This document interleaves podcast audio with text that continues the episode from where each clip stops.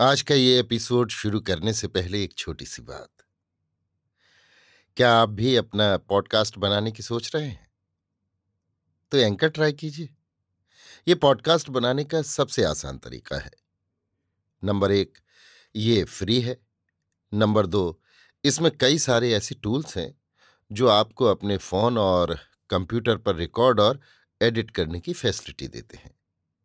Number तीन आप अपने पॉडकास्ट को डिस्ट्रीब्यूट भी कर सकते हैं, जिससे इसे स्पॉटिफाई और दूसरे प्लेटफॉर्म पर सुना जा सके। तो डाउनलोड कीजिए फ्री एंकर ऐप या विज़िट कीजिए एंकर डॉट एफ़ पर अपना पॉडकास्ट स्टार्ट करने के लिए। ये तो थी एक छोटी सी जानकारी, और अब शुरू करते हैं एपिसोड का सिलसिला। तो आज के एपिसोड में लीजिए सुनिए फणीश्वरनाथ रेणु के लिखिए उपन्यास, मेला आंचल का, भाग एक, मेरी यानी समीर गोस्वामी की आवाज़ में। गाँव में ये खबर तुरंत बिजली की तरह फैल गई। मलेट्री ने बहरा चेथरू को गिरफ्त कर लिया है और लोबिन लाल के कुएँ से बाल्टी खोलकर ले गए हैं। यद्यपि 1942 के जन आंदोलन के समय इस गाँव में ना तो फौजियों का कोई उत्पात हुआ था और न आंदोलन की लहर ही इस गाँव तक पहुँच पाई थी। किंतु ज़िले भर की घटनाओं की खबर अफवाहों के रूप में यहाँ तक ज़रूर पहुँची थी। मोगलाही स्टेशन पर गोरा सिपाही एक मोदी की बेटी को उठाकर ले गए। मोगलाही स्टेशन पर गोरा सिपाही एक मोदी की बेटी को उठाकर ले गए। इसी को लेकर सिख और गोरे सिपाहियों में लड़ाई हो गई, गोली चल गई। ढोल बाजा में पूरे गाँव को घेर कर आग लगा दी गई। एक बच्चा भी बचकर नहीं निकल सका। मुसहरू के ससुर ने अपनी आँखों से देखा था।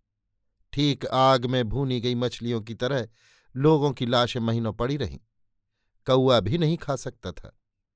मलेट्री का पहरा था। मुसहरू के ससुर का भतीजा, फारबिस साहब का खानसामा है। वो झूठ बोलेगा? पूरे चार साल के बाद अब इस गाँव की बारी आई है।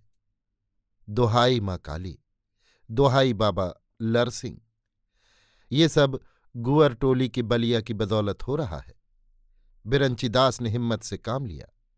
आँगन से निकलकर चारों ओर देखा और मालिक टोला की ओर दौड़ा।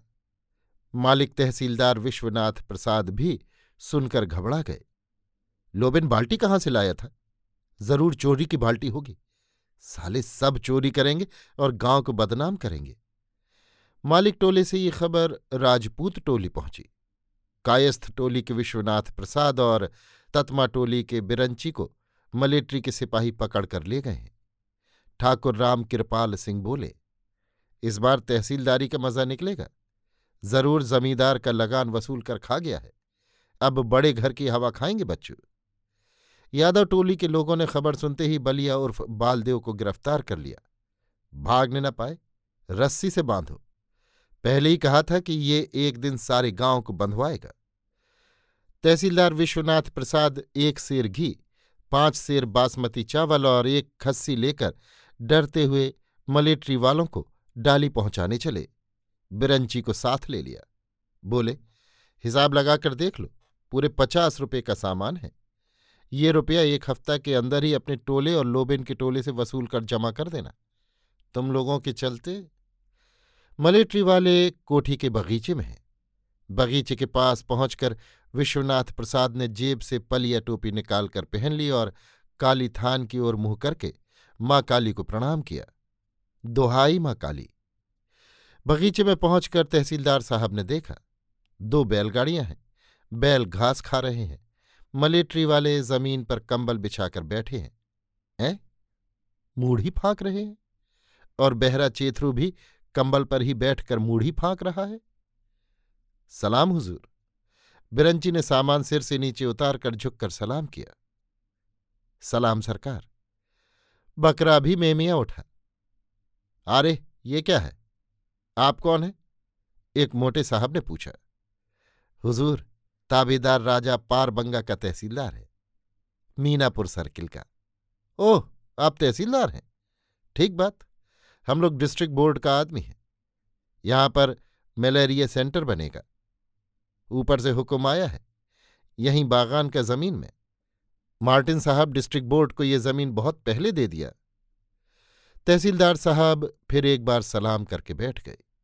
बिरंची हाथ जोड़े खड़ा रहा। राजपूत टोली के राम कृपाल सिंह जब कोठी के बगीचे में पहुँचे तो उन्होंने देखा कि बगीचे की पश्चिम वाली ज़मीन की पैमाइश हो रही है। कुछ लोग जरीब की कड़ी खींच रहे हैं। टोपा वाले एक साहब तहसीलदार साहब से हंस हंस कर बातचीत कर रहे हैं और अंत में यादव टोली के लोग बालदेव के हाथ और कमर में रस्सी बांधकर हो हल्ला मचाते हुए आए। उसकी कमर में बंधी हुई रस्सी को सभी पकड़े हुए हैं। फिरारी सुराजी को पकड़ने वालों को सरकार बहादुर की ओर से इनाम मिलता है। एक हज़ार, दो हज़ार, पाँच हज़ार। लेकिन साहब तो देखते ही गुस्सा हो गए। क्या बात है? इसको क्यों बाँध कर लाया है? इसने क्या किया है? हुजूर, ये सुराजी बालदेव गोप है। दो साल जेहल खट कर आया है। इस गाँव का नहीं चन्नन पट्टी का है। यहाँ मौसी के यहाँ आया है। खद्दड़ पहनता है जहन बोलता है। तो इसको बांधा है कहे? अरे बालदेव, साहब की किरानी ने बालदेव को पहचान लिया। अरे, ये तो बालदेव है। सर, ये रामकृष्ण कांग्रेस आश्रम का कार्यकर्ता है, बड़ा बहादुर है। यादवों के बंधन से मुक्ति पाकर बालदेव ने साहब और किरानी को बारी बारी से जाय हिंद किया। साहब ने हँसते हुए कहा, आपका गाँव में मलेरिया सेंटर खुल रहा है। खूब बड़ा डॉक्टर आ रहा है। डिस्ट्रिक्ट बोर्ड की तरफ़ से मकान बनेगा, लेकिन बाकी काम तो आप लोगों की मदद से ही होगा। तहसीलदार साहब ने जमींदारी खाते और नक्शे को तजवीज करके कहा हुजूर, ज़मीन एक एकड़ दस डिसमिल है। ठाकुर रामकृपाल सिंह को अब तक साहब को सलाम करने का भी मौका नहीं मिला था। विश्वनाथ प्रसाद ने बाजी मार ली। ज़िंदगी में पहली बार सिंह जी को अपनी निरक्षरता पर गिलानी हुई। सचमुच विद्या की महिमा बड़ी है। लेकिन भगवान ने शरीर दिया है, उच्च जाति में जन्म दिया है। इसी के बल पर बहुत बाबू बबुआन, हाकिम हुक्काम और अमला फैला से हेलमेल हुआ, जान पहचान हुई। मौका पाते ही सलाम करके ज़ोर से बोले, जय हो सरकार की। हुजूर पब्लिक को भलाई के वास्ते इतना दूर से कष्ट उठाकर आया है और हम लोग हुजूर का कोई सेवा नहीं कर सके। गोसाई जी रमैन में कहन है, धन्य भाग प्रभु दर्शन दीन्हा।